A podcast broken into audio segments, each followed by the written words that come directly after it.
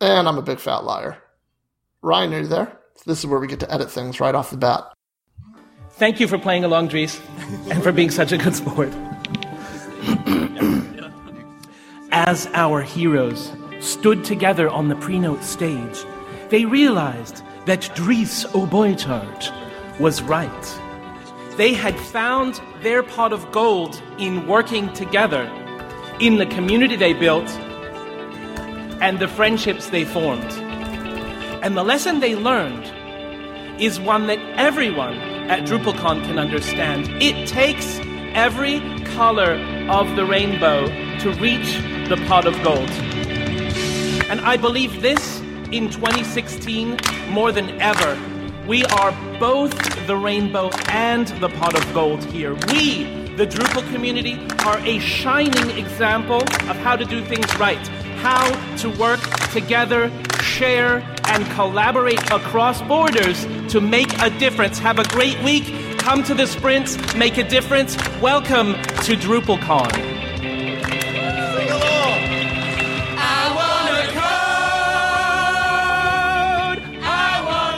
Wow, that was so inspirational. I want to like just keep singing that song. Um, so hey, welcome to DrupalEasy Podcast number 187. My name is Mike Anello, and um, today it's all about Bad Camp, which is coming up in about a week and a half. So, um, well, first let me mention that uh, the opening was from uh, the DrupalCon Dublin pre-note. Um, you can uh, the link will be in the show notes, and you can go watch the entire pre-note as well as that entire song. That was kind of the closing number. It was actually really cool. It was a giant ensemble, everyone on stage singing. It was it was kind of fun. Um, so let me get uh, everyone introduced. It looks like someone just snuck in to the podcast at the last minute. Ryan Price, how are you? Hello, hello. It is all kinds of Oregon outside, meaning that it's gray and rainy, and uh, about 10 hours drive away from San Francisco. Fantastic. I found out just a couple days ago that you're actually going to be in Bad Camp.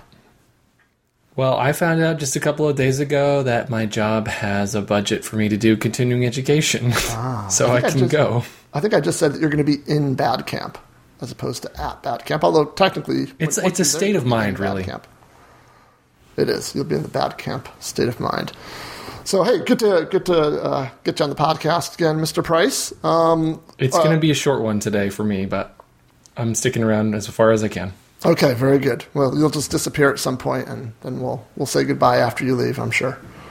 So also joining us today are Bad Camp organizers Anne Stefanyk. Did, did I say it right, Anne? I'm always It's Stefanyk. Stefanyk. I always want to put the yeah, like I guess like the Three Stooges in there. So welcome back. You've been on our podcast before. I think probably talking about Bad Camp. Indeed. Indeed, and your your your day job when you're not organizing Bad Camp is I own and run a agency called Kanopi Studios, and we have about a team of 30 that builds Drupal sites and WordPress sites, but mostly Drupal sites. And you're based in the Bay Area, correct? Based in the Bay Area, yeah. And this is my fifth year as the lead organizer of Bad Camp, my sixth year participating. So it's like my little baby. It's my contribution back to open source. So, as someone else who has been helping, you know, being one of the lead organizers of, of a camp, every year when the, the time rolls around to start organizing the next one, are you are you ever thinking about, hmm, maybe I'll take a step back this year, or, or are you still like really into it and, and want to be the ones want to be the one carrying the flag? No, it definitely crosses my mind that uh, it would be something I'd like to take a step back from. But um, fortunately, the community is so engaging and inspiring, and it's a really great time to connect with our friends in the community because Bad Camp is not only just an event, it's actually a collection of people that spend time together to make it happen. We plan this almost nine, ten months of the year.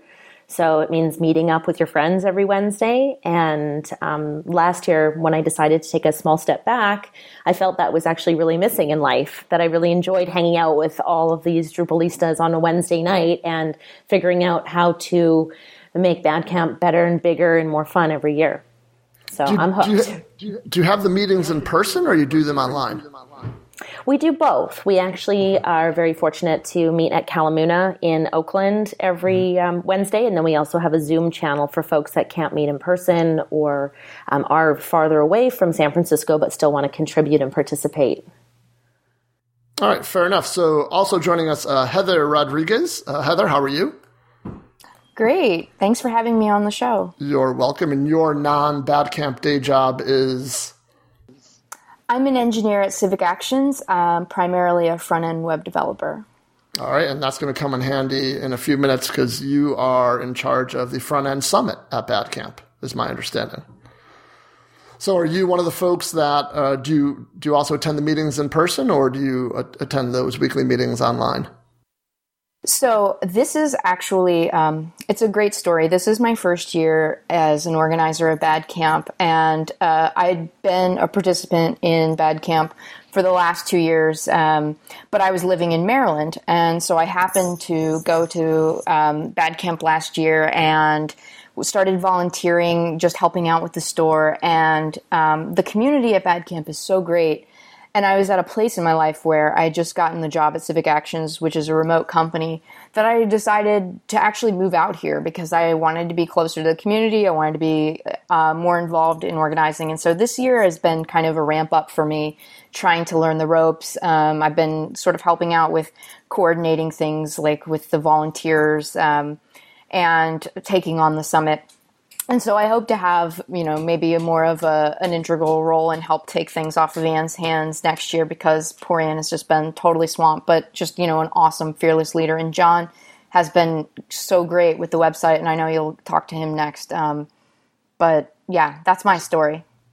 So what I'm hearing is that you moved to the Bay Area to help organize Bad Camp because Bad Camp was so awesome. That's my takeaway.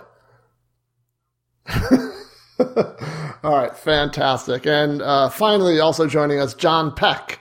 Jon, how are you? I'm doing very well. Thanks for having me on. I appreciate it. Sure. And your day job? Uh, I'm a software architect at Four Kitchens, uh, which is a digital agency based out of Austin, Texas. Uh, I'm physically based in uh, the Bay Area in California, uh, in Castro Valley specifically. So, Castro, where whereabouts? Is, I'm not familiar with Castro Valley. What is that on the east side of the bay or west side or whereabouts is that? Uh, it's in the East Bay. Uh, it's kind of, kind of zooming out. Uh, it's close to Hayward, which is close to Oakland, which is close to okay. San Francisco. All right, cool. All right. Um, well, very good. Before we get into more of the details of Bad Camp, let me first mention our sponsor, which is mydropwizard.com. They offer Drupal 6 long term support. So if you are a Drupal organization that still has a Drupal 6 site, or you are a Drupal shop or freelancer that helps to maintain a Drupal 6 site, you probably want to check out mydropwizard.com because um, what they can do is they can kind of take over the job of keeping that site up to date with security updates. Um, so that you don't have to, so that you can move on to start building cooler stuff in, in Drupal 8. Um, they provide white label support and maintenance. Um, so your clients don't even have to know that you're using a um, a fine, reputable service uh, to, uh, to, to do that for you. They automatically uh, test and deploy security updates uh, the same day that they're released, and they also have a, um, a customer support so that they will respond to questions or concerns within 24 hours. Um, you definitely want to check it out. They're probably going to save you money than paying your own developers or, or paying yourself to do this. So it's win win pretty much. Um, you definitely check them out at mydropwizard.com slash white dash label if you're into um, you know uh, using them as a white label. You can also contact them directly at sales at mydropwizard.com. And if you're curious as to how you know it all works, you can go to mydropwizard.com and click on the little how it works link, and it kind of talks, it walks you through. It doesn't really talk you through. It walks you through um, getting the service set up and, and it, how exactly it works. It's um, it, it's pretty darn slick. So definitely check them out at mydropwizard.com. All right, and so Mike, I, yes. I can I can personally speak also for their uh, their they have an update to the update status module for Drupal six you that just, you'll absolutely want to check out. The rundown, if you do Ryan. have a Drupal six module. Uh, you should really read the rundown what? next time, Ryan. You're really serious. What is it coming? What's going on? Spoiler alert! Thank you, Mr. Price. no, that's actually we'll call that a segue into our Good. news stories in a few minutes. Yeah, absolutely. Um, we'll talk about the, that though. That's a great point.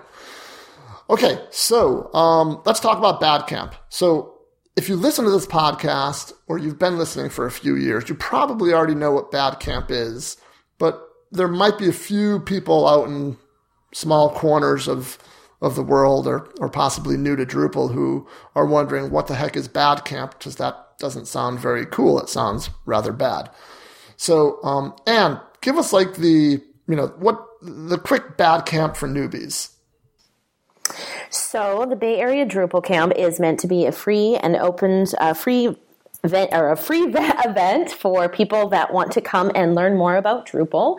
And it doesn't matter whether you're a beginner or intermediate or advanced. There's lots of ways to contribute and participate. It's the largest Drupal camp in the world. It's about 1,600 people, and we offer two full days of free training. So every year we train about 500 people for free, as well as offer a handful of industry focused or specific skill set focused summits, such as the front end summit, the higher ed summit, and the nonprofit summit.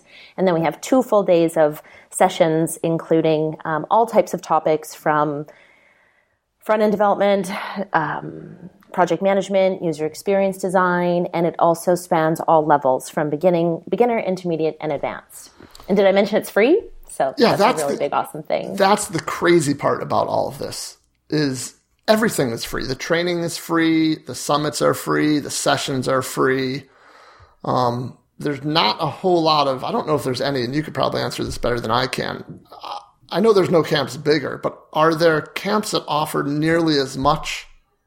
Because realistically, this, I don't want to say you're in competition with, with a DrupalCon, but you offer a lot of the same things that a DrupalCon does.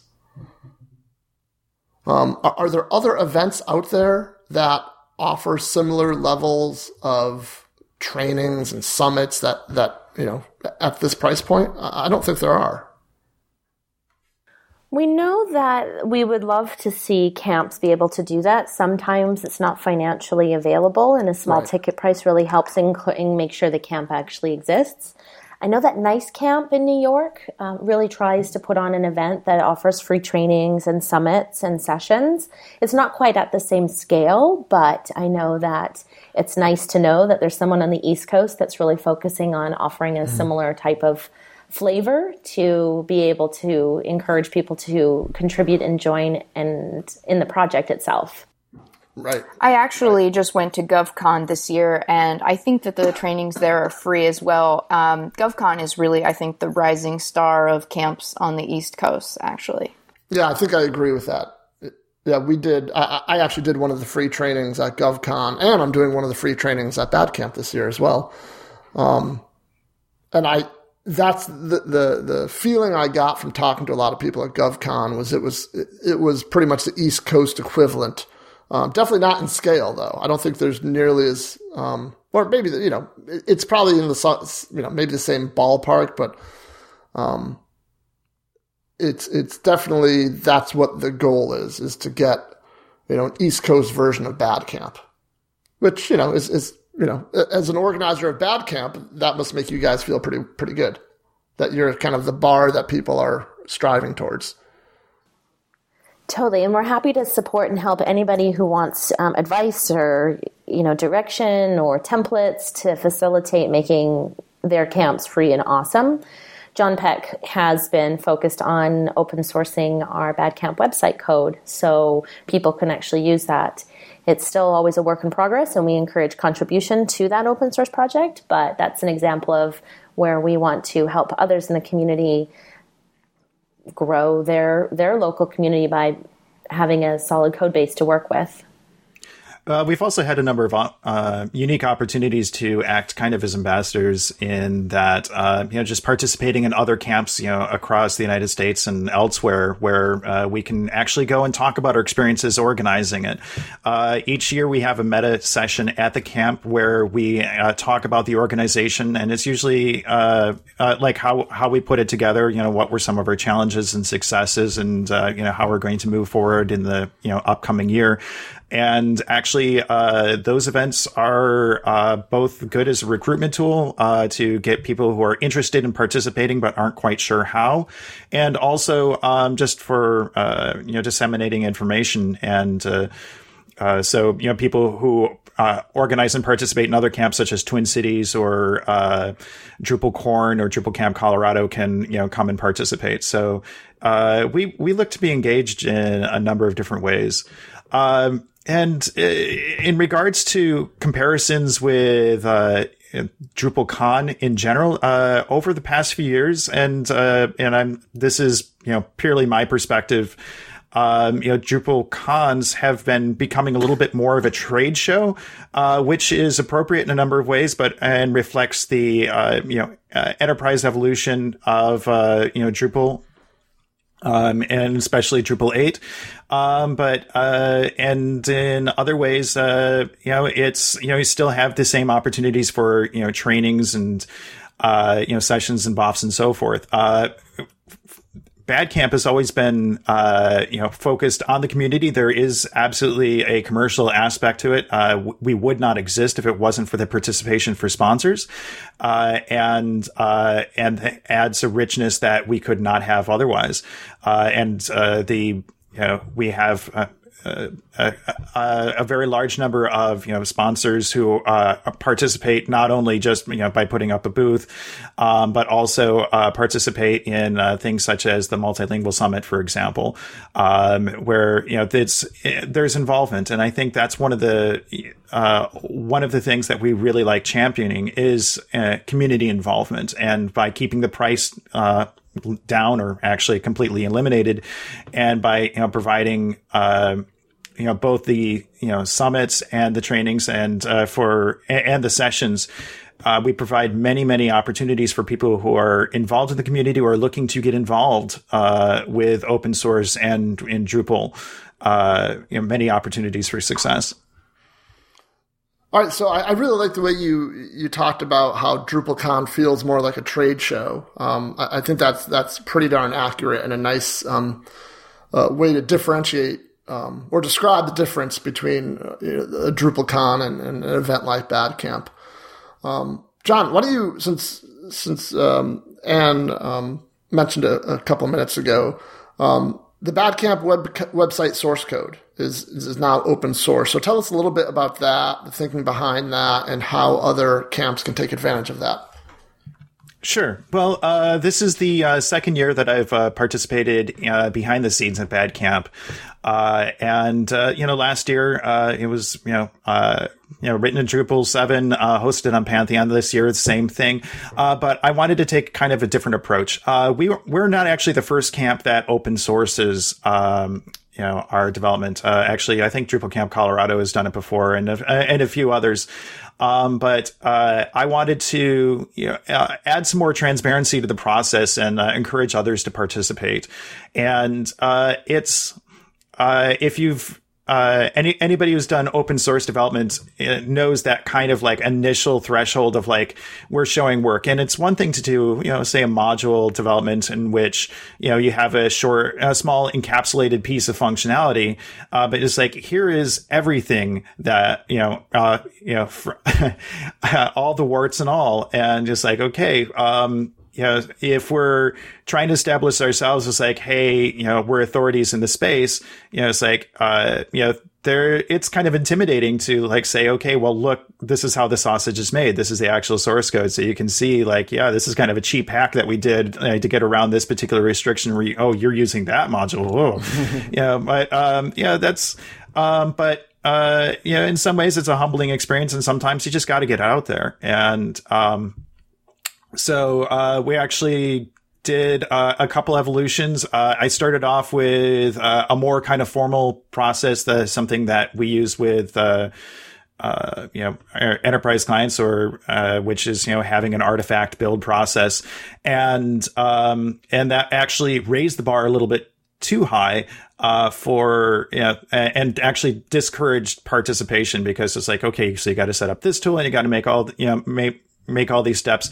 Uh, so we've uh, you know transitioned to basically uh, having just the artifact and open sourcing that. So it's the you know the complete site root, and it just you know forces us to adhere to a number of best practices using things like uh, you know features for you know actually configuring the structure of the site. Um, you know, storing uh, configuration and code whenever possible, uh, with the exception of uh, credentials, which we had to be really careful about not exposing. And so, uh, basically, if you wanted to spin up your own version of uh, the Badcamp website, uh, including all our administrative views, um, and you know configurations, and just see, and basically, I, I, wouldn't call it turnkey, but you know, an absolutely wonderful starting place and avoiding avo- having to avoid reinventing the wheel. Uh, you know, it's it, it's all up there, you know, assets and all. So it's uh, so it sounds like it was built on Drupal seven, and he thought to building it um, in D eight. Uh, yeah, uh, there were thoughts, and uh, the short version is um, we started this process actually pretty early on. Um, uh, so this is uh, this is basically a fork of last year's website. Uh, and we started, uh, uh, I, I, we started working on this basically as soon as the last bad camp ended. So last November, I think it was, uh, October, November. And, uh, know, I've been working on it ever since. And at the time, uh, Drupal 8 wasn't in a place where, uh, we were comfortable, especially, uh, using, uh, uh, using community support uh, and volunteer time on top of uh, everybody else's, uh, you know, uh, professional obligations uh, to uh, start working in Drupal 8. Because at the time, it just it it wasn't at a stable place. It wasn't sure. released even. so at that time, it's like we looked at that and said it's like that's too much of a moving target. if I were to start working on the site today, it would ab- absolutely be in Drupal 8. So but, Bad uh, Camp, the Badcamp 2017 website. You're committing to it right now that it's going to be in Drupal 8. yeah, uh, I'm right. I'm very comfortable with that. Yeah. All right, very good. Well, um, I'm looking at I'm looking at this on GitHub right now. It's actually like a very complete little development environment, including there's like a, a file to help you get the coding style consistent with different editors and different users who probably all have different preferences set up on their IDE. So, oh yeah, have no, really thought about I the can, collaboration aspect too, right? Oh yeah, I can absolutely uh, you know talk through that. So uh, what you're referring to, there's a editor config, which is uh, uh there's website editorconfig.org, uh, and basically it's a standard uh, for configuring uh, any IDE or text editor, you know, to uh, you know here to particular standards. Uh, the Drupal uh, Drupal eight actually uh, includes that, and I think they've now backported it to seven, which I mean is the same standards, and, and basically it just says okay apply the drupal coding standards. So spaces instead of tabs to you know two spaces at a time and a couple other couple other tweaks like that. So uh, it's a great standard. Um, it also uh, let's see what, what else did I include there? Oh, um, also includes uh, uh, Drupal VM, uh, which is uh, if you're not familiar with it, it's uh, local development environments, uh, kind of a you know standalone process. you just use Vagrant to spin up a, a local development environment that is configured to work with a project. it's gone through a couple of iterations. Um, I I'd have to look. it should be installed via Composer now. So it's uh, using kind of like the best practices on that front. So yeah, if you want, listen to podcast number 172, all about Drupal VM. Oh, fantastic! Absolutely. All right, cool. So let's move on. Um, and let me come back to you really quick, and I'm going to trust one of the things you're going to say is going to lead us into a nice segue to get to Heather. Um, but what's new at Bad Camp this year? What's new? So we have a lineup of uh, we actually got everything organized really early this year. So we got a bunch of great sessions and speakers. We have a uh, a new friday night event which we are doing our first time ever as we're holding a friday night opening reception We've had a challenge where we have two different audiences that come to Bad Camp. We have the training and the summit audience, and then we have the hardcore session goers, community folks that come on the Saturday and Sunday. So we wanted to find a way to cross pollinate the folks and also get them intermingling with sponsors because that's a really important part is providing value for our sponsors. So we're hosting a Friday night reception that's going to be right after the trainings and the summits close up and welcoming all the folks that are coming for the weekend. So that's a new thing that's happening at Bad Camp. We also have a bunch of new trainings, of course, for Drupal 8, and we have some new trainers that are coming out for the first time, which we're really excited about. We also have New Blood, which is very exciting, which includes Heather and Jon, which are taking on new initiatives. Heather's taking on the Front End Summit, which last two years ago we held a Front End Summit, and uh, last year was uh, put into one of our larger session tracks, and this year we're actually opening it up as a summit again. So, what does that encompass, Heather? The sun, the Front End Summit. Okay, uh, so this year um, it will be a combination of presentations, and those will run about 30 minutes in length with some Q&A afterwards. Uh, and those will be followed by, well, they'll be followed by lunch. Then there'll be um, some lightning talks so people can get up and talk for about five to 10 minutes on particular topics. And then at the end of the day, there should be some really vibrant panels. Um, where you know we've gotten some of the you know key people involved in front end development in Drupal, uh, such as Morten and um, Chaz Chumley and Mario Hernandez and Kendall Tott and some of the big you know uh, some people to, to, really start talking about. Um, the the primary topics that we really want to focus on this year. So when I went to put together this summit, which is the first time that I've ever had to put together a, uh, programming from nine to five, by the way. So uh, this is going to be really interesting for me. But I really wanted to focus on the things that I felt were relevant today. And also, since it's the 10th year of Bad Camp, I thought it was really a good time to kind of retrospect as to how far we've come and where we're going. So, um, I recruited people to speak uh, about Drupal 8, uh, obviously, that's a biggie because you know Drupal 8 theming is such a radical departure from Drupal 7, and now, just now, really, I feel like people are starting to get projects and starting to ramp up, and so um, obviously a lot is geared towards Drupal 8. But then the concept of component-driven design, uh, the tooling and the workflows, uh, and front-end performance is a big uh, topic at the moment. And then, obviously, like I said, the future. Where are we going? Are we talking about, um, you know, abandoning the theme layer for headless, uh, Drupal, um, you know, the the rise in JavaScript frameworks? So this is, uh, you know, this is the kind of stuff that we'll be talking at the front end summit, and I hope that your listeners will come join us. So the idea of the summit is it's geared more towards conversation than presentations. Is that is that about right? Yes. Uh, so there will be some, you know, some presentations because we want to give people some structured content to digest, but we also really want to give people the chance to interact. Um, I've been to, you know, a couple of summits in the past, not necessarily just at Bad Camp, but um, where I feel like sometimes uh, people kind of, if it's just unstructured conversation, then people tend to run out of ideas. So I really wanted to give people a chance to kind of, um, you know, to throw out some content you know, and then, then have people think about it and ask questions and engage. There will be, like I said, adequate time for QA sessions. And so, um, but I really try to kind of mix it up in formatting so that way, um, you know, we could accommodate a variety of topics, but also a variety of skill levels um, and kind of get everybody involved. So, people who attend Bad Camp, do they have to sign up separately for the summit or can they just show up to the summit? Yes, we do have a uh, registration on our website, and we'll be plugging summits actually, I think, today. So stay tuned. Stay tuned. All right. Very good. Very good. Um, so it sounds like, uh, you know, Anne, you've been, I know you've been attending Bad Camp for a number of years. And Heather, I think you mentioned last year was your first one. Um, And Jon, uh, I'm assuming that you've been to a bunch of them as well. Is that about right?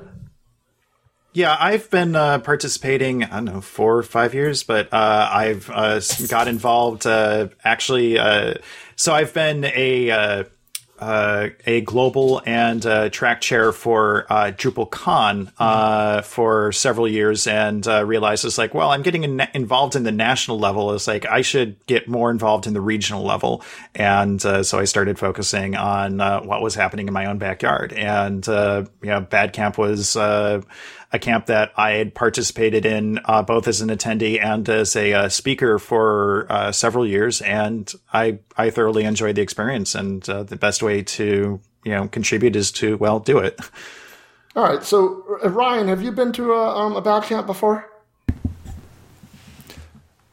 Not not as such, no. Uh, I have always found it kind of uh, expensive and time consuming to travel to the West Coast for quote unquote a Drupal camp, but there's been lots of people that have been campaigning to get me to go, and now that I live on this coast, it's it's certainly easier. But uh, traveling to a Drupal camp, that's you know, you got to get on a flight, you got to do a thing. So it's it's been a challenge for me to do a lot of remote Drupal camps if I didn't have like a free place to stay or an easy way to get there. Um, and for some reason in my brain, going to a DrupalCon is different. But this camp is so big; it's five days long. It practically is a DrupalCon, um, and you know, I would say you know the quality of the trainings is probably just as good based on the people that I've seen that are giving them. Um, it's it seems like a no brainer, and yet I haven't done it yet. So let's, so let's I'm I'm looking forward to it. so let's go around the horn with our guests then and ask them to give because this will be my first bad camp as well. Um, if you could only give us one tip each for attending bad camp and for experience bad camp, what what would the one bit of bit of, bit of advice that you would give us? What would that be? And we'll start with you, Anne. Wear good shoes. I know that sounds a little bit silly, but we're on campus and there's 1,600 people that show up on campus. So we don't always have uh, our venues side by side by side. So you will do a bit of walking. It's a great way to interact with others. And there's a bunch of great restaurants. Berkeley's very walkable if you're by your hotel. So good shoes are a must. And that would be my functional set of advice. And definitely come with an open mind and willing to share and contribute. All right, I like that tip because you went somewhere I didn't think you'd go. So very good, Heather. How about you? I would say um, that the hallway track is almost as important as the scheduled presentations. Give yourself some time to mingle with people in the uh, sponsor hall, go to the parties, really network with people, um, because I think you'll find that the community of people that go to Bad Camp are unlike any other camp. All right, very good. And Jon, how about you? Uh, a couple things. I mean, uh, get outside of your comfort zone. Uh, one of the nice things about this camp, and and the same as uh, you know years prior, is that uh, we attempt to record all the sessions and encourage speakers to post their notes. So if there's a particular session that you want to go to, um, you know, it's like you can always catch it online, you know, later for free. Uh, go to something that you're, uh, you know, take a chance uh, and you might learn something new. Also, don't drive. Uh, there's plenty of public transportation. There's a BART station, the Bay Area uh, Regional Transit. So light rail station, very, very close by. It's very walkable. Don't try to park on campus. It's not practical. All right, very good. So let's wrap this up. Um, I want to go back to you, Anne, something we, we touched on earlier about sponsors. And, you know, these days, I, I think camp organizers or Drupal event organizers in general are finding it, I don't want to say more difficult to find sponsors, but the sponsors are asking for more. They're, it, it's not enough anymore to ask someone to sponsor out of the goodness of their heart. Um, but rather sponsors want to get some sort of return. They want to, you know, make those, you know, get some leads or, or, or make those contacts. So what's Bad Camp doing? And, um, because, and I'm, I'm looking, I'm looking to Bad Camp, um, as kind of a, a trendsetter when it comes to this thing. You guys have, you guys have done a lot of things that other camps have followed over the years. So where's, where's this going? What direction is this going? How can Drupal events um, provide more return on investment for um, sponsors? Mm-hmm. That's a good question. Sponsorship's definitely um, a big challenge, and since we're completely reliant on sponsorship funding, we want to create the most value for our sponsors. Uh, a couple of things that we do is we offer kind of unique sponsorship opportunities the one we have one it's just called drupal love. It's not actually well promoted or anything. We have our core sponsors that are kind of our top tier that host events that sponsor food. Um, we do find that the attendees really like to eat food and you know be engaged. They're not necessarily looking to be marketed at. That's not necessarily how the attendees get value. So it's figuring out how to create value for the attendees and for the sponsors. So for example CivicActions sponsored the massage dome and we have Third and Grove who sponsored the pinball machines. And we have the big bad Pantheon party on Saturday night. And we have Acquia that sponsored the lunch. So it's giving these attendees value and benefits that maybe we couldn't have brought on without the additional support from some of these sponsors. So we also look in. Go ahead. No, I was going to say. So for something like you know the, the Pantheon party or the Acquia lunch or um, you know the pinball sponsorship, how other than exposure are the sponsors getting anything in return as far as lead generation by, by sponsoring something like that, or is it just a very focused exposure for a particular portion of the camp. We don't ever give away attendee information, and we make that very clear with the sponsors that we're not selling user data, that it's up to them to show up and engage. And we also encourage cross promotional marketing opportunities. So, for example, Third and Grove is doing a competition for whoever has the highest pinball score. And, um, you know, folks can actually be engaged by helping sign up people um, at the massage dome. We found that the summits are a unique opportunity to provide very focused um, opportunities for sponsors to actually get engaged. And at the summits, we actually discourage signage and encourage participation. So the sponsors of the summits aren't just there to put up signs for exposure, they're there to run and host the actual workshops and facilitate the conversations that are happening so they can actually have one-on-one engagements with right. key people in their audience create that connection so when they walk away from that summit they're not standing there with a trinket or a flyer but they've actually had a true engagement with some of their target market so we try to find ways more of, of that um, engagement the sponsor hall itself, we learned this from Sandcamp because we think Sandcamp's pretty awesome. They they provided a they did a ring where the sponsors were on the outside and then there was a bunch of activities that were happening in the middle. So we facilitate BoFs in the center of the sponsor room, you know, donuts and coffee and waffles and pinballs, and those are all actually in the sponsor hall. So it's bringing people in so that when they're having a waffle and they're kind of wandering around, they feel um, that they can chat with sponsors. It's a much more casual environment than having, you know, the sponsor hall in one area and the attendees in, in another area it's really just trying for those cross pollination moments. And um, we always encourage the sponsors that if they want to get involved, to show up you know, even if you're sponsoring at a $350 level, it's going to get you a job posting on the website and, you know, still show up, you know, come and engage with the audience. And that's the best way we find to provide value is just through engagement tactics. All right, that makes a lot. That makes a lot of sense. I really like the idea uh, that you just mentioned about what Sandcamp does about putting things in the in the sponsor hall that encourage people to show up to kind of have those natural, you know, conversations. Um, yeah, so real quick, we like to make it affordable because I think that's a big thing is that everything's gotten really expensive. So mm-hmm. um, we try to keep our sponsorships really affordable and. Um, you know, helping with the sponsors this Friday night event is a very interesting one because we have a very short time period to to set up, but we want to make sure the sponsors can have their full booths. We have like an army of volunteers ready to help the sponsors with their setup so they can be fully on their A game when the doors open and all the crowds come in. Absolutely. All right, um, Ryan, do you have any final questions for the Bad Camp team? It's it's very interesting. You know, you guys keep talking about making the event accessible for the attendees, for the sponsors. Um, one of those is definitely the cost um, that has brought, been brought up several times. You know, when you go to a DrupalCon, you're paying 300, 400 US dollars for a ticket, but a lot of that is because the facility is so expensive and they have you know the Drupal Association has paid staff. They have people that only work that week of DrupalCon or a few months leading up to it or whatever. and then they have the the obviously the association, you know, staff that puts on the event. I saw Mike, you posted a bunch of tweets about like, would you rather go to, you know, three Drupal camps or one DrupalCon?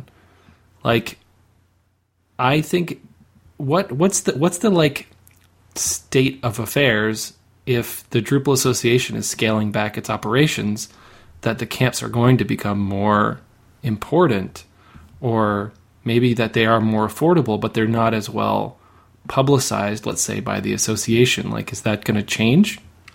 Well, I think what, it's a it's a rhetorical question. I don't Yeah. know who has the answer.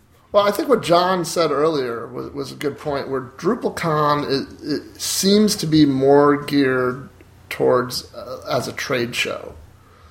Um, it's you know what I see happening at DrupalCons is a lot of um, big vendors and big potential clients, and then you know I don't say very select, but a core group of contributors from around the world who get together to work together.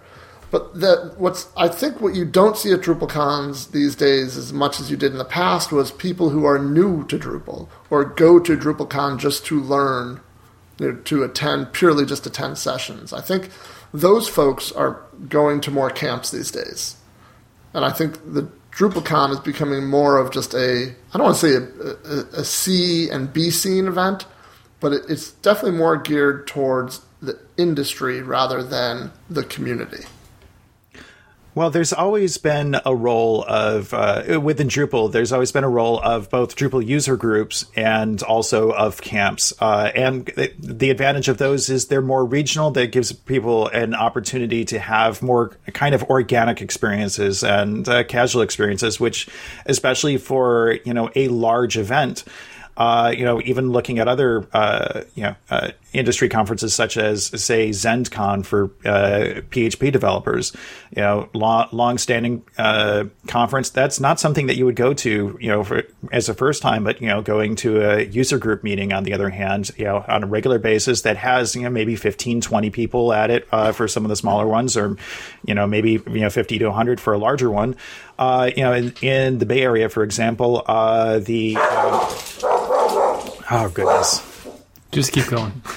Okay, so uh, in the Bay Area, we've got the uh, uh, EBDUG East Bay Drupal Users Group, and then you have SFDUG, the San Francisco Drupal Users Group, uh, both of which vibrant communities and uh, very welcoming uh, to people who are looking for kind of a you know either you know, like a monthly kind of engagement, which you know going to an annual conference is never going to give you.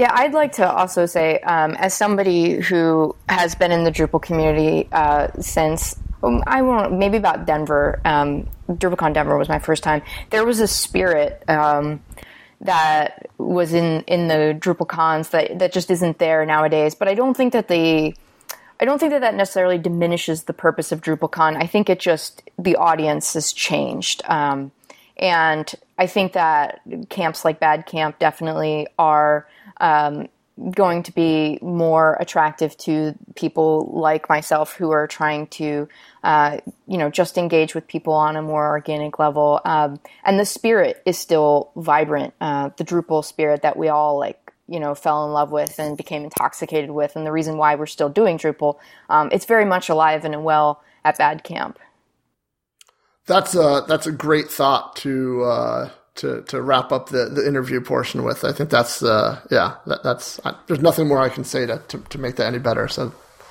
that's great. Um, so let's move on real quick. Let's talk about some DrupalEasy news. Uh, I do want to mention a book review. Uh, I posted on DrupalEasy.com uh, last week, I believe. It's a review of Drupal 8 Development Cookbook by uh, Matt Glaman, who's one of the commerce guys. And um, we're actually going to have Matt on the podcast, on the next uh, episode of the podcast after this one. So be on the lookout for that one. Um, over the past few months, I've in this section of the podcast, I've been mentioning the upcoming Drupal Career Online program that we offer here at DrupalEasy. Um, I do want to mention we actually sold out our fall 2016 um, class, which was the first time we've sold out a class, and um, really happy about that. And that class, I think we are just finished our third week out of 12. Um, so we are zooming along, and uh, just want to say thank you. And um, if you've heard about the class and you want to check it out, by all means, go to DrupalEasy.com and click on training, and you can read all about what the 12 week Drupal Career Online class is all about. And um, we'll have another one coming up uh, next spring. So, three stories. Uh, Ryan, I'm going to come right to you for the first one. Um, it's actually the second story listed in the rundown. Um, you mentioned it earlier, but it's a new module from MyDropWizard, uh, a blog post by uh, David Snopek about a new Drupal 6 module. How crazy is it that we're talking about like a new Drupal 6 module that actually takes the place of the update um, manager in Drupal 6? Do I have that about Yeah. right? Yeah, I am uh, in a situation where I have a large handful of personal websites I built on Drupal 6 back when that was all the rage. And, you know, I, I would love to have the time to test out the upgrade to Drupal 8. Um, but a lot of these sites I'm not really using that much anymore, but I want to make sure that if there are any security updates, I'm getting them. So I went and found this blog post, this exact one you linked to. Uh, it's called the MyDropWizard module. It's on Drupal.org now, which I think the last time we talked to David, I thought it was still on GitHub. So it took me a little while to find it, but I'm glad it's in our show notes today. uh, you basically install this, and uh, it, it will just choose new sources for where to get those security updates from, and it stops telling you that Right. everything's unsupported, um, and it starts giving you updates for a couple of key modules. Yeah, and I do want to mention, you know, even though you know MyDropWizard is a sponsor, I, I, the fact that they're a sponsor has nothing to do with the fact that we're we're mentioning this as a story. I just think it's it's a cool little thing because, I, like you, Ryan, I have a couple of Drupal six sites that are just not being updated anymore, and I don't really have the time right now to upgrade them to D seven or D eight. But I do want to keep them, you know, up to date uh, uh, security wise, and this is you know exactly what I need. So. yeah, I think if this sort of a program had existed during the Drupal 5 era, you know, I wonder if there wouldn't have been some companies that would have stuck with Drupal for another, you know, cycle because they were they were got into that Drupal 5 era and they just didn't have the the budget, let's say, to upgrade to Drupal 7, which if I can remember, upgrading Drupal 7 was kind of expensive at the time. There's a lot of lot of updates and everything, and you know, Drupal 8 we're still in the land where like, well, there's a lot of modules that are available. There are a lot that have been rebuilt. But if you think back to Drupal 6, like, there's a lot of things that uh, just don't exist that used to in Drupal 6, right? Right. That, that we don't want anymore, that you shouldn't have. Right. All right. Um, next story. It was a Drupal security advisory um, and a rare one for Drupal core that didn't actually include an update. It was more of just a reminder. I, that's kind of the way I read it. Um, to remind people that if you allow anonymous or untrusted users the ability to upload files through, um, you know, to your public file system, that could actually, you know, be a pretty significant security um, issue. Um, so the, the the DA, I'm sorry, not the DA, the security team has been seeing a number of uh, security issues um, based on this fact that you know sites have had um, uh, given anonymous users the ability to upload files and you know, think about what could happen. A, you know, a hacker, someone could come in and upload a file to your public files directory, and then link directly to that file for whatever nefarious, you know, purpose they want. Um, so it's a, it, there's nothing to download, there's nothing to update Drupal core with, but it's good to be aware and to check out that security uh, advisory. So the link will be in the show notes. And finally, um, we had Mark Carver on the podcast. I think it was maybe even last episode.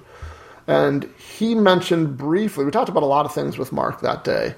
Um, and one of the things he mentioned, or we talked about, was Dreditor and the fact that Dreditor was moving from being a browser extension to um, you know code that actually lived on Drupal.org. So you didn't actually need a browser extension to get all the Dreditor functionality. Um, well, there's actually a, it's not released yet, but there's actually a demo for it and a demo site Um, I checked it out. It's really cool. It's obviously not done yet, um, but I did want to mention it and link to it um, as one of our three stories today. Uh, the, it's an issue on Drupal.org. The title of the issue is Implement User Enhancements on Drupal.org and Port Dreditor Features.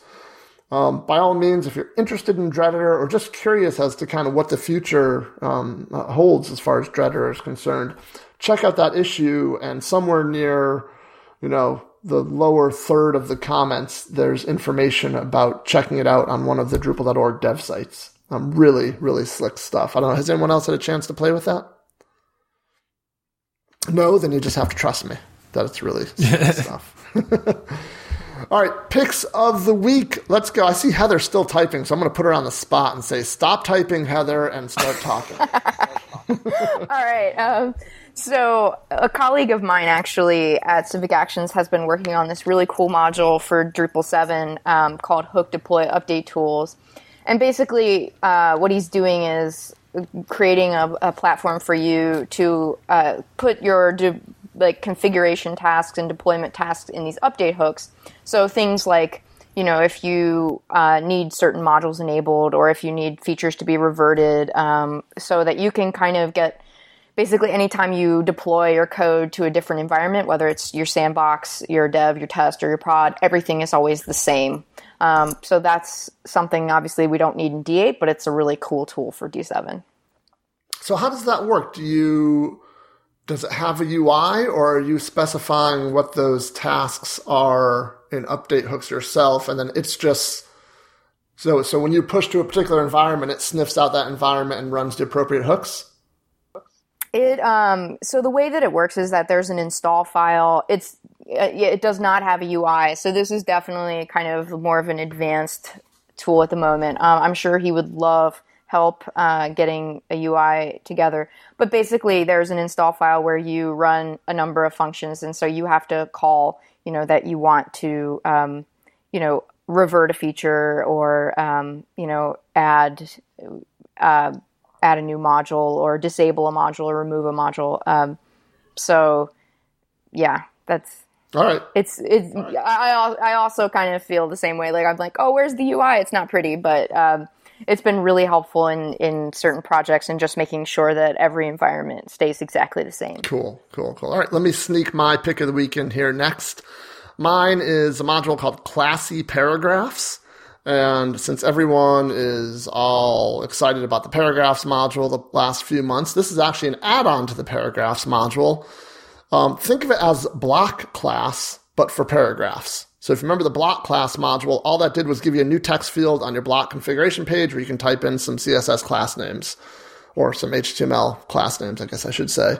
Um, Classy Paragraphs does the same thing, but for paragraphs. So if you want to add some custom classes to each of your paragraphs, you can do so with this module. Uh, nice and easy. Works in D7 and D8, I believe. And Jon, how about you?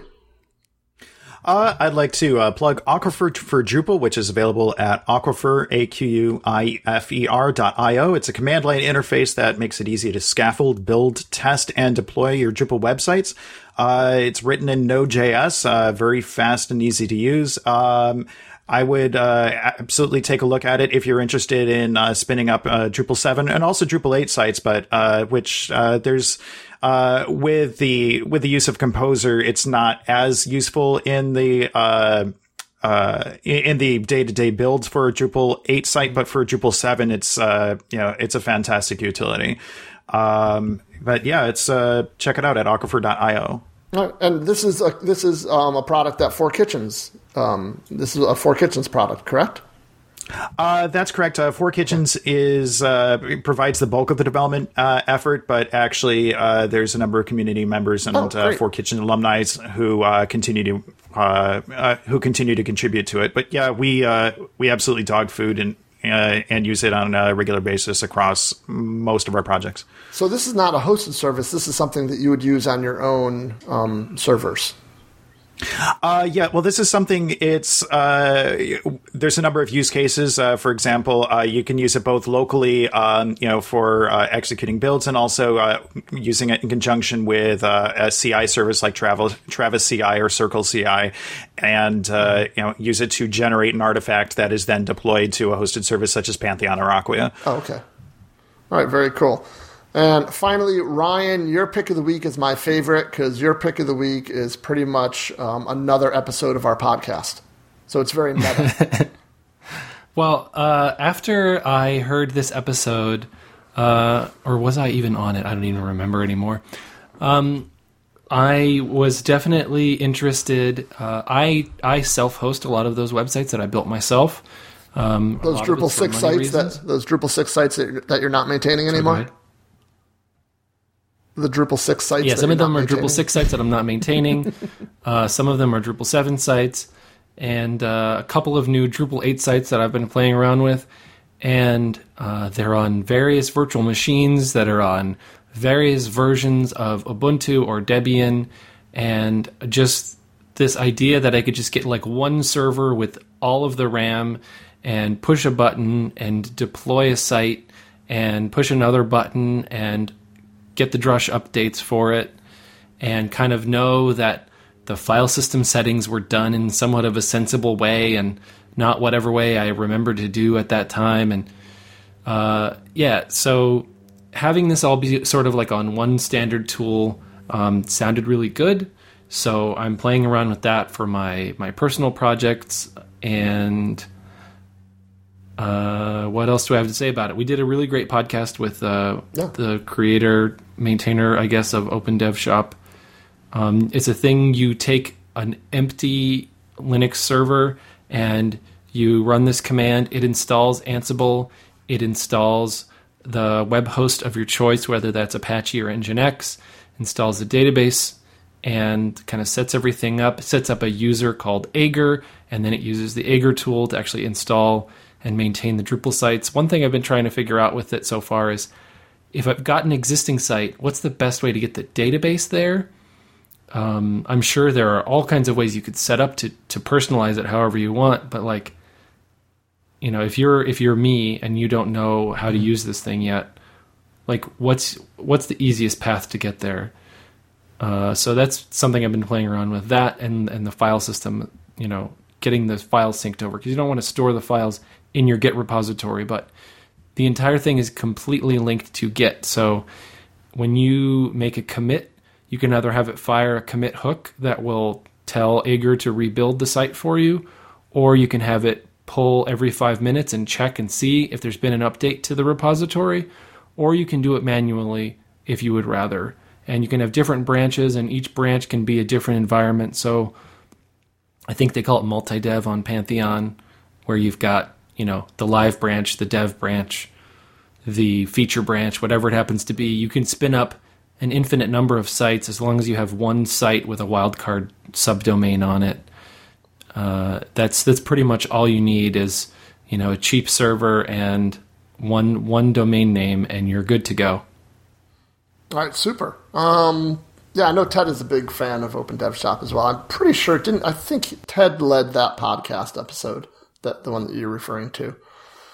Um, so just for the record, I did ask Anne if she wanted to do a pick of the week, but she, she just kept on repeating Bad Camp over and over again. So I'm pretty sure Anne's pick of the week is going to be Bad Camp. yes. okay. And and Bad Camp is happening when? Have we did we even say when it's happening? It starts next Thursday, so it's October 20th through 23rd, and yes. it's at UC Berkeley. So it's on campus. It's just outside of San Francisco, across the bay in Berkeley. I think my flight is landing about this time next week. In I think I'm flying oh, into. San Jose actually, but yeah. So looking forward to that. Um, very excited to have you for our first time. Yeah, I know. I was uh, I was uh, I was uh, beaten into coming by David Eatings. So yes, uh, wonderful. he was very very uh, um, persistent and uh, yeah. nice. Didn't actually take too much arm twisting, but something I've always wanted to do. So looking forward to it. Uh, I do also want to mention, as we're talking about upcoming events, uh, Florida Drupal Camp uh, is uh, the website is now live. It takes place February 17th through 19th uh, in the year of 2017. A absolute, absolutely beautiful time to be in Florida, especially if you live somewhere where the weather is not so nice as it can be. Um, we have uh, three featured speakers, as we do every year. We've announced two of them so far. Um, Helena Zubkow from Lullabot, who is an accessibility expert, will be giving a double length hands on session all about web accessibility, which we're super excited about. Um, actually, earlier today, we announced our second featured speaker, uh, the executive director of the Drupal Association, Megan uh, is going to be our uh, featured speaker as well. And we'll be announcing one more featured speaker in the next couple weeks. We'd like to kind of tease that information out. Um, Sponsorships are still available, um, including the top level sponsorship we have not sold yet. Um, I will mention that if you do purchase the top level sponsorship, um, you'll probably be mentioned on the DrupalEasy podcast between now and February. So that's uh, one of the added uh, added benefits. Um, it's a great community run um, event in um, in Central Florida bring the family, go to Universal and Disney for a few days, hang out with us at the camp. Um, trainings all day, uh, free trainings all day on Friday. I'm not sure where we got that idea, but it's a really good one. Um, sessions on Saturday and Sunday uh, with uh, some social events uh, along the way as well. So check that out at fldrupal.camp. All right, so where can we find? We'll start with you, Jon. Where can we find you online? I can be found as Fluxsauce on GitHub and Twitter and all sorts of different places. Okay, Drupal.org as well? Uh, absolutely. Okay, very good. And Heather? I'm H. Rodrig, uh, you know, very creative given my last name, but it's yeah, H R O D R I G, and I'm usually on the Twitters. On the Twitters, okay. And Anne, where can we find you? You can find me on Twitter at Eskimo Yogi. On Drupal.org is Annabella, and my website is kanopistudios.com. I'm a treehouse fanatic, so that's where that comes from. There you go. And um, uh, Mr. Price. Yes, I am a liberator. Are you, are you the... eating or are you drinking? What were you doing? What did we catch you doing? I, I just have the microphone on mute as a general practice. okay.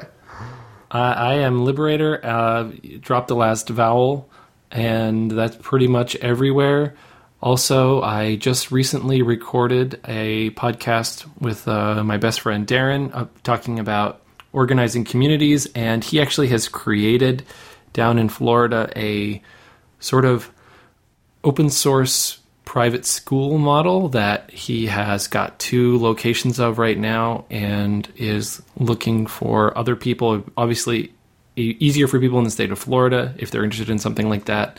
Um, but it's less of a commercial for his his venture and more just talking about how communities organize and what are some of the advantages and what things can we steal from other places in the world to uh, make our community organizing better.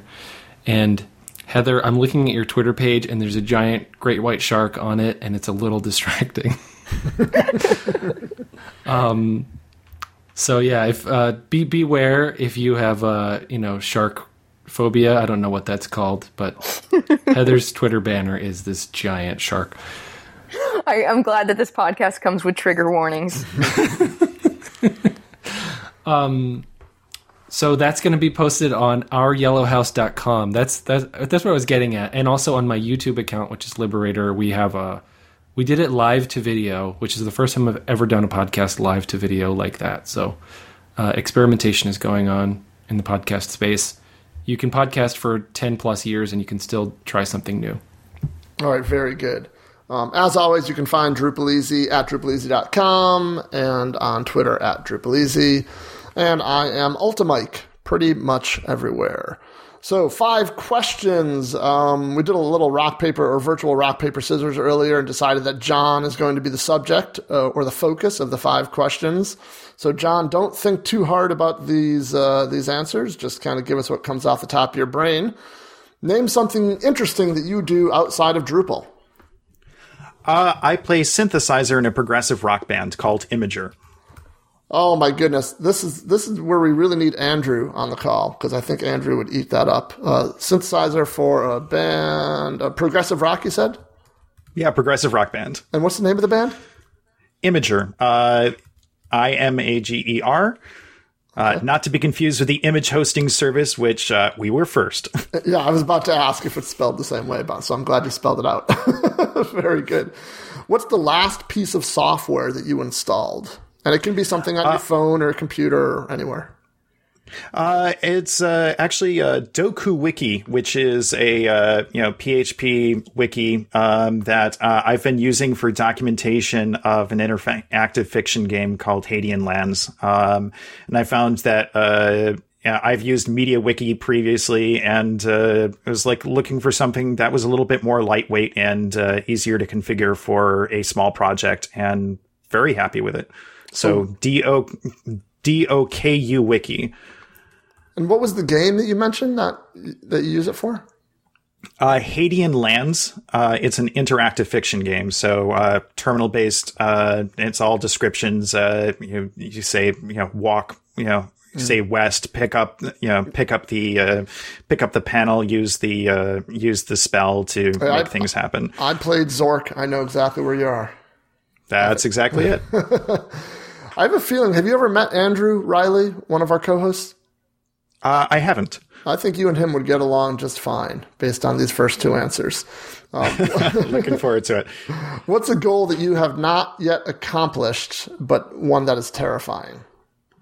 Uh, I'd like to do a bike in a basket, as in uh, I've ridden motorcycle for a number of years, and uh, but I've never built one from the ground up. I'm very familiar with uh, programming and engineering, but know very little about uh, me- mechanical engineering. And uh, yeah, I'd like to, you know, go on Craigslist and get some motorcycle parts and make something that can move myself. Why do they call it bike in a basket? Uh, because it's literal, uh, because you can get them literally in a basket. It's just like, here's a bunch of parts someone else tried and gave up. And, and so it's, you know, the implication is that it's, um, you know, like Legos. Exactly. All right, very good. What's the last exotic animal that you've hand fed? Uh, I don't have, uh, I haven't done that in a while, but my daughter has. Uh, she's uh, my daughter Genevieve is about twenty months old, and uh, recently she uh, met some llamas and sheep and uh, pigs at a uh, up in Tilden Park in uh, in the Bay Area. All right, we'll go with She had a she had a blast. Fantastic. And what was your tipping point Drupal moment? And if you need more explanation, let me know. But I think you probably know what I mean by that. Um, it was uh, participating in the Western New York uh, Drupal camp. Uh, this is a few years ago, and uh, you know it was a combination just exposure to uh, a community I uh, that I was. I, I was communicating with remotely, but was actually getting to meet people in real life who are you know participating in Drupal. I presented. That got me uh, that got me a number of gigs and uh, including uh, got my foot in the door at lynda.com where I've uh, done over a dozen trainings and uh, training courses and also uh, got me some freelance work with My Planet Digital out of Toronto. So that is, um, so you must know John, I always forget how to say it. It's Weitzner. Is that how you say his last name? Uh, close enough. Yeah, that's uh, yeah, fantastic guy. Yeah. no, He's uh, we've had a lot main- of conversations. Yeah, isn't he one of the, he's one of the main organizers of the Western New York uh, user group up there. Yep, uh, and also uh, knows a fantastic amount about synthesizers as well. All right, fantastic. All right, well, cool. Let's um, let's get things wrapped up here. Then, real quick, our last sponsor is WebEnabled.com and DevPanel.com. I actually just heard from the folks at WebEnabled and DevPanel, and they're working on a brand new big release for DevPanel.com. Um, so we'll have some more information about that when that happens. But if you are looking for uh, simple, straightforward um, uh, Drupal hosting, being able to set up a development environment, SSHing into the server, and doing whatever you need to do, definitely check out webenabled.com. If you'd like to hear other episodes of the podcast, you know, search for DrupalEasy on pretty much any podcast catcher, or you can go right to drupaleasy.com slash podcast. If you're interested in checking out what we might be talking about on the next podcast, you can um, participate with us on Reddit and in the DrupalEasy podcast subreddit. And as I mentioned earlier, our uh, next podcast will feature uh, Matt Glaman from Commerce Guys, and we'll be talking about Drupal Commerce as well as his his new book. So you can um, uh, check all of that out. Um, so I do want to say thank you very much to Anne, Heather, and Jon for taking the time out. I know you guys are probably super busy right now. Um, and looking forward to, you know, maybe about a week and a half from now, once you're past BADCamp and can kind of take a breath. But uh, let me maybe be the first one to say thanks for all your effort with uh, BADCamp this year. I'm actually super excited to see, uh, to, to, well, to meet Heather and Jon. I don't think I've met either of you, and it'd be good to see you again and to experience BADCamp for the first time. And Ryan, I haven't seen you in, well, the, I probably saw you, what, when's the last time? Maybe in, in New Orleans, right? I would say it's probably Drupal Camp or DrupalCon. Yeah, rather. New Orleans, right. For your for the for DrupalCon slash Ryan's bachelor party.